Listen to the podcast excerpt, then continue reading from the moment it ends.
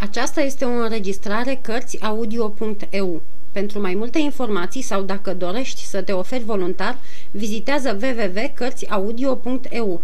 Toate înregistrările Cărțiaudio.eu sunt de domeniu public. Capitolul 40. O vedenie înspăimântătoare Cardinalul își sprijini cotul pe manuscris, capul pe mâini și se uită o clipă la tânăr. Nimeni n-avea un ochi atât de adânc pătrunzător ca ducele de Richelieu și D'Artagnan îi simți privirea alergându-i prin vine de parcă l-ar fi cutremurat frigurile. Nu-și pierdu însă cumpătul. Își ținea pălăria în mână, adulmecând toanele eminenței sale, fără să se arate prea țanțoș, dar nici prea umil. Domnule, începu cardinalul, dumneata ești D'Artagnan din Bear? Da, monsenioare, răspunse tânărul. Sunt mai multe ramuri de D'Artagnan la Tarb și în împrejurimi, urmă cardinalul. De care din ele ții dumneata? Sunt fiul acelui D'Artagnan care a luat parte la războaiele religioase sub marele rege Enric, tatăl majestății sale. Da, așa e. Dumneata ești cel care a plecat acum vreo șapte-o luni de acasă ca să-ți cauți norocul în capitală? Da, monseniore. Ai venit prin Meung, unde ți s-a întâmplat ceva, nu mai știu bine ce, dar în sfârșit ceva. Monseniore, zise D'Artagnan, să vă spun ce mi s-a întâmplat. Deplisos, deplisos, îi curmă vorba cardinalul cu un zâmbet care dovedea că știa întâmplarea la fel de bine ca și cel care voia să-i o povestească. Erai dat în grija domnului de Treville, nu-i așa? Da, monseniore, dar tocmai nenorocită aceea de întâmplare, la Meung, S-a pierdut scrisoarea, adăugă eminența sa. Da, da, știu, dar domnul de Treville își cunoaște îndată omul numai după obraz și te-a trimis în compania cumnatului său, domnul de Zesart, lăsându-te să tragi speranțe că într-o zi vei intra în rândul muschetarilor.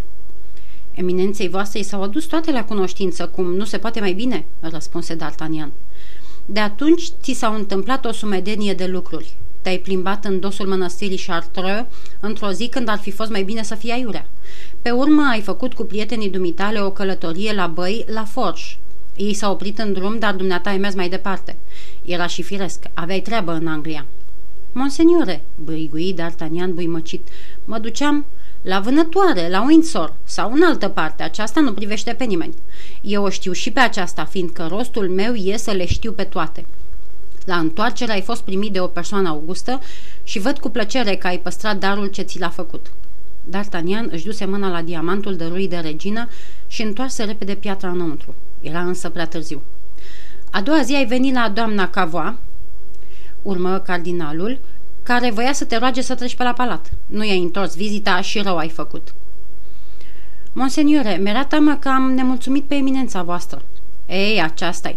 Dar pentru ce, domnule? Pentru că ai împlinit porunca mai marilor dumitale cu mai multă istețime și cutezanță ca oricare altul să mă nemulțumești când, din potrivă, ți s-ar fi cuvenit numai laude? Eu pedepsesc pe cei ce nu ascultă poruncile, nu pe cei care, ca dumneata, le împlinesc. Prea bine chiar.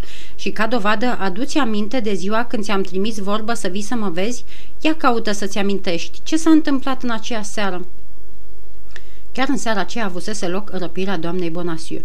D'Artagnan se înfioră.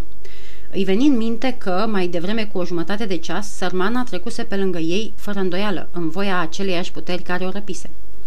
În sfârșit, urmă cardinalul, cum de la o vreme n-am mai auzit vorbindu-se de dumneata, am vrut să știu ce mai faci. De alminteri îmi datorez și o oarecare recunoștință. Cred că ți-ai dat singur seama cât de cruțat ai fost în toate împrejurările. D'Artagnan se înclină respectuos. Aceasta, urmă cardinalul, nu numai dintr-un simțământ de dreptate firească, dar și ca urmare a socotelilor mele în privința dumitale. D'Artagnan era din ce în ce mai umit. Voiam tocmai să-ți povestesc despre toate acestea în ziua în care ai primit prima mea invitație, dar n-ai venit. Din fericire, întârzierea n-a năruit nimic. O să vorbim astăzi. Te rog, ia loc în fața mea, domnule D'Artagnan. Ești gentilom de viță veche, nu se cuvine să asculți în picioare. Și cardinalul arătă cu degetul un scaun tânărului care era atât de uimit de ceea ce se petrecea, încât așteptă al doilea semn ca să se așeze. Ești cutezător, domnule D'Artagnan, urmă eminența sa, ești și chipzuit, ceea ce prețuiesc și mai mult. Îmi plac oamenii cu judecată și inimoși. Nu te speria, zise el surâzând. Prin oameni inimoși înțeleg oameni curajoși. Dar cu toate că ești atât de tânăr și abia ai intrat în lume, ai dușmani puternici. Dacă nu vei fi cu băgare de seamă, te vor nimici. Vai, monseniore, răspunse tânărul, dar le va fi foarte ușor, căci ei sunt tari și au sprijin temeinic, pe câtă vreme eu sunt singur. Da, e adevărat, dar așa singur cum ești, ai făcut până acum foarte mult și nu mă îndoiesc că vei face și mai mult. Totuși, eu socot că ai nevoie de o călăuză în drumul spinos pe care ai pornit, căci, dacă nu mă înșel, ai venit la Paris plin de râvna de a ajunge departe.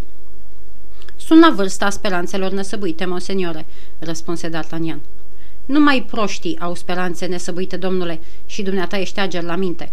Să vedem ce îi spune de un grad de stegar în garda mea și, după încetarea războiului, de căpetenia unei companii. Ah, monseniore, primești, nu-i așa?" Monseniore, mormăi D'Artagnan în mod limpede încurcat. Cum, nu primești?" întrebă cardinalul mirat. Fac parte din garda majestății sale, monseniore, și n-am de ce să fiu nemulțumit." Da, mi se pare," stărui eminența sa, că și ostașii mei fac parte din garda majestății sale și că de vreme ce slujești într-un corp francez, slujești pe rege." Monseniore, eminența voastră a înțeles greșit cuvintele mele. Vrei să te agăți de ceva, nu-i așa? Înțeleg. Uite, ai găsit. Înaintarea în grad, războiul care începe, prilejul ce ți ofer, toate acestea pentru ochii lumii. Iar eu am pentru dumneata nevoie de o crotire temeinică, fiindcă e bine să știi, domnule D'Artagnan, că am primit plângeri grele împotriva dumitale. Se pare că nu-ți închin zilele și nopțile numai slujbei regale. D'Artagnan roșii. De-al minteri, urmă cardinalul punând mâna pe un tank de hârtii, am aici un dosar care te privește. Înainte însă de a-l citi, am vrut să stau de vorbă cu dumneata. Te știu om hotărât și faptele dumitale bine îndrumate, în loc să te ducă spre rele, ți-ar putea aduce mari foloase. Hai, gândește-te bine și hotărăște-te.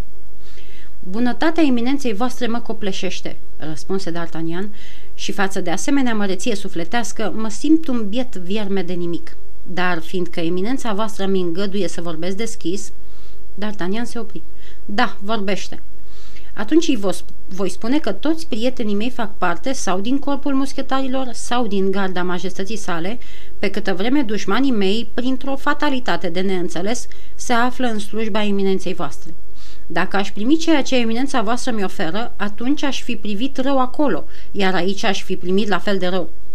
Nu cumva te stăpânește gândul trufaș că nu-ți ofer ceea ce ți s-ar cuveni?" întrebă cardinalul cu un zâmbet disprețuitor.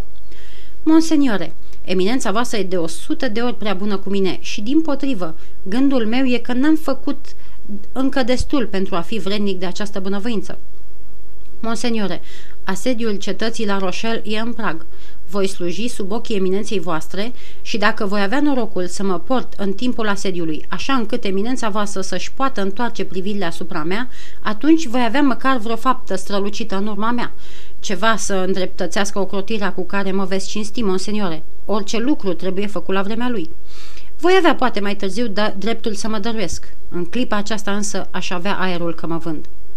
Adică nu vrei să mă slujești, domnule?" spuse cardinalul cu o ciudă în care străbătea totuși un fel de stimă. Fă atunci cum crezi și păstrează-ți dușmăniile și simpatiile dumitale." Monseniore, bine, bine, făcu cardinalul. Nu supărat pe dumneata, dar mă înțelegi. A nevoie îți ia prietenii și îi răsplătești, iar dușmanilor nu le datorezi însă nimic. Îți voi da totuși un sfat.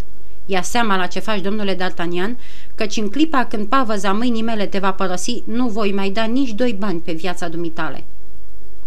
Mă voi strădui, monseniore, răspunse Gasconul cu o nobilă încredere. Dacă vreodată ți se întâmplă vreo nenorocire, adăugă plin de târclișe Lieu, Gândește-te că eu am trimis să te cheme și că eu am făcut tot ce am putut pentru ca nenorocirea aceea să nu ți se întâmple.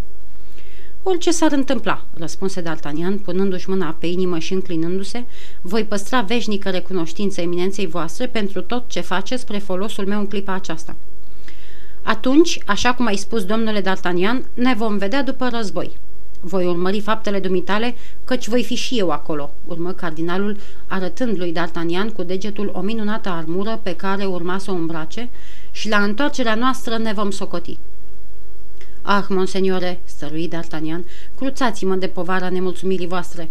Rămâneți nepărtinitor, monseniore, dacă găsiți ca în purtarea unui om de onoare.